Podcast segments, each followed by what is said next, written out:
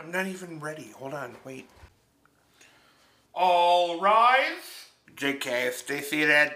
Just kind of jumping right in. Honestly, I want to take you through an idea of mine. Okay, so I had this idea with a friend of mine. His name was David Brown. We went to film school together. We started a podcast, I th- uh, kind of a podcast. We got 11 episodes in back in 2021.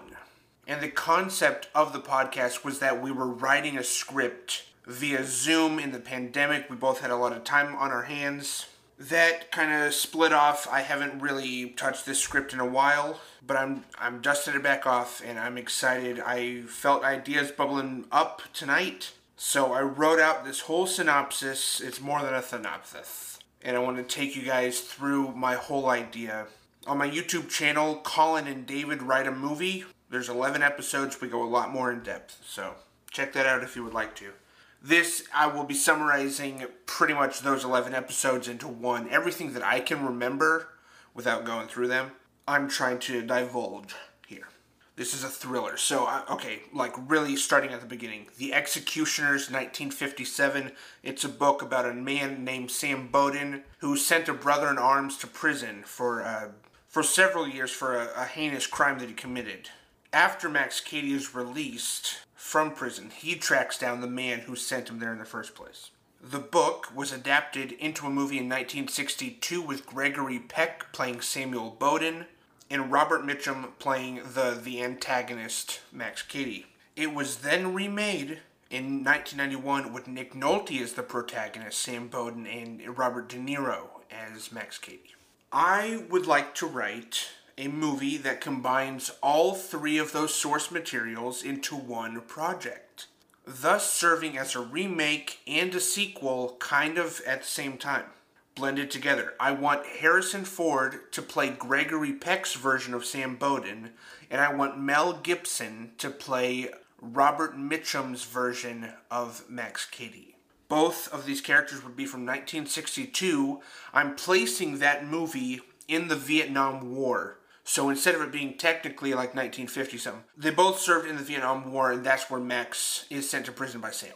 But before I go too far, I want to start at the very beginning of my movie. Sam and Max are young and they're hunting wolves. These wolves have been invading Sam's farm. Sam, while they're hunting, comes across a young lone wolf and he aims his weapon at it, but he takes mercy instead. Right as he does that, blam! Uh, that's a gun. Max Cady shoots the animal dead, and Sam seems distraught. I even have a, uh, the next scene is is Sam, possibly Sam now as Harrison Ford, and he owns some cows, showing that he has this love and a connection with his animals that Max is clearly lacking. There's an immediate divide. Sam realizes how impulsive and sadistic Max is, even by how he skins and butchers the wolf later on. This comes around to bite Sam two years later, when both he and Max have now entered the infantry. They are a part of the U.S. Army services, but continue to live opposite lives even while serving. That comes to a head when Max is caught in a brutal sex crime. And it's just one that Sam Bowden cannot let go of. He knows that this is too far and Max needs to be held accountable. This works. Max serves eight years in military prison for his crimes. When he gets out, he pursues the man that put him in jail, a man named Samuel J. Bowden. This is where the attempt, the, this is where the events of Cape Fear will take place. In like 1980s, I'm saying Cape Fear would would take place not in the 60s, not in the 90s. This would be 80s. Specifically, the events at the end. Spoiler warning from the movie from 1962 and the book. Because in, in 1991, that version, Max dies at the end. Spoiler. I'm so sorry. 62 and 57, he doesn't. He just goes back to prison. My story would be when he gets out of prison that second time. 42 years later, which is 2024, maybe, when the movie comes out. Probably. Probably like 2026. I hope that makes sense. If that doesn't make sense, go back and watch, clarify it, but or let me know in the comments. My movie takes place That second time he gets out of prison, Max Cady is now 67 years old, like Mel Gibson is. And Sam Bowden has just turned 80, like Harrison Ford has just turned 80. Big difference though.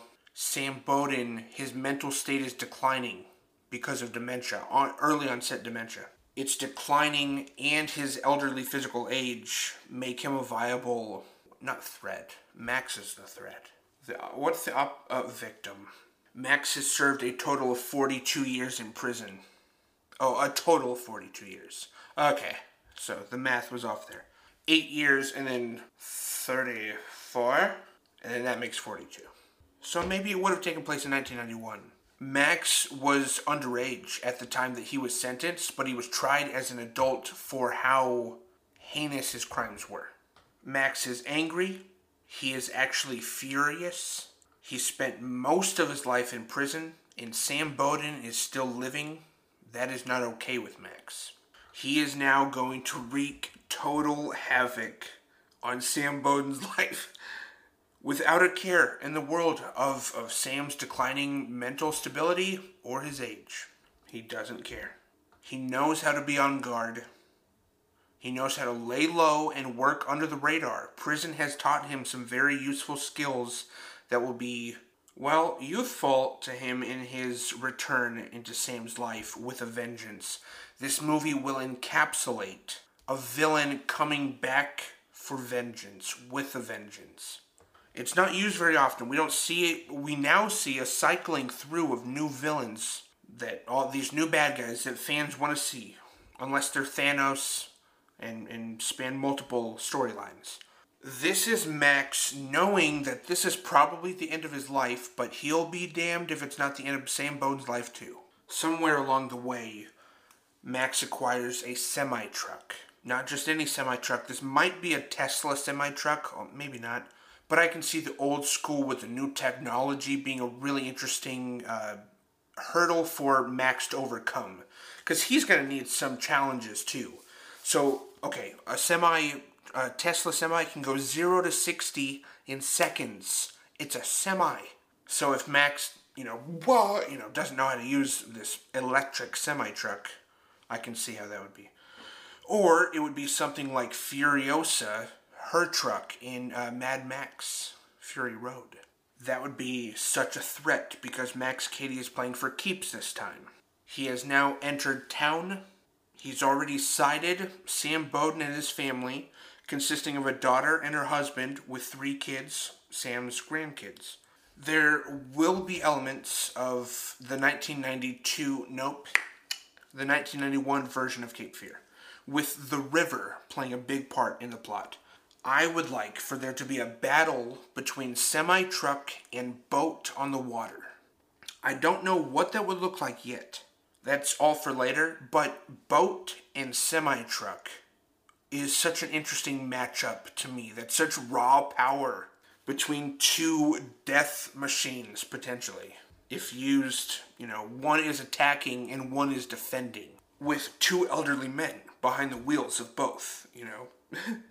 At the very end, Sam will have the opportunity to have a gun pointed at Max Cady once again. It's the biggest regret of his life not having shot him and having sent him to prison instead, like at the end of the 1962 movie and the book. Max already came after this guy. He already threatened his daughter, he already threatened his life. This also harkens back to the very beginning when he can't shoot the young lone wolf he sees Max as the same thing. That's why he couldn't shoot him in 1962, whatever, or not that year, regard the year that I said. But he can't shoot him when he comes and threatens him. this time, he does pull the trigger. He needs to know that Max is never going to come back. He's never a threat again Sam can live the rest of the little time he has left in his cognizant mind, he can live that in peace, knowing that Sam is not only in prison because prison was not enough. He needed to be dead for Sam to fully, I think, rest. I want Sam's dementia to play a really big part and even be a difficult watch for the movie. Like he enters into a really intense situation but has a lapse in judgment because his mental faculties are not working correctly. Kind of like a horror movie when you're when you're watching and you're going, "Why are you opening the don't open the door? Well, you're so stupid." This is kind of like that, but not because we understand that he can't think correctly, so he can't defend himself properly like he would need to, with Max as the threat coming after him. Lots of room for suspense, and that's all I wrote. Lots of room for suspense, and what? How do you? How do I end the sentence? Suspense and agility. Nope. Suspense and check back with me. if that didn't sound like Peter Griffin. Hey Lois, come smell this fart. It's so stinky. That's my idea. I wanted to share it with you guys. And women, I don't want to genderize.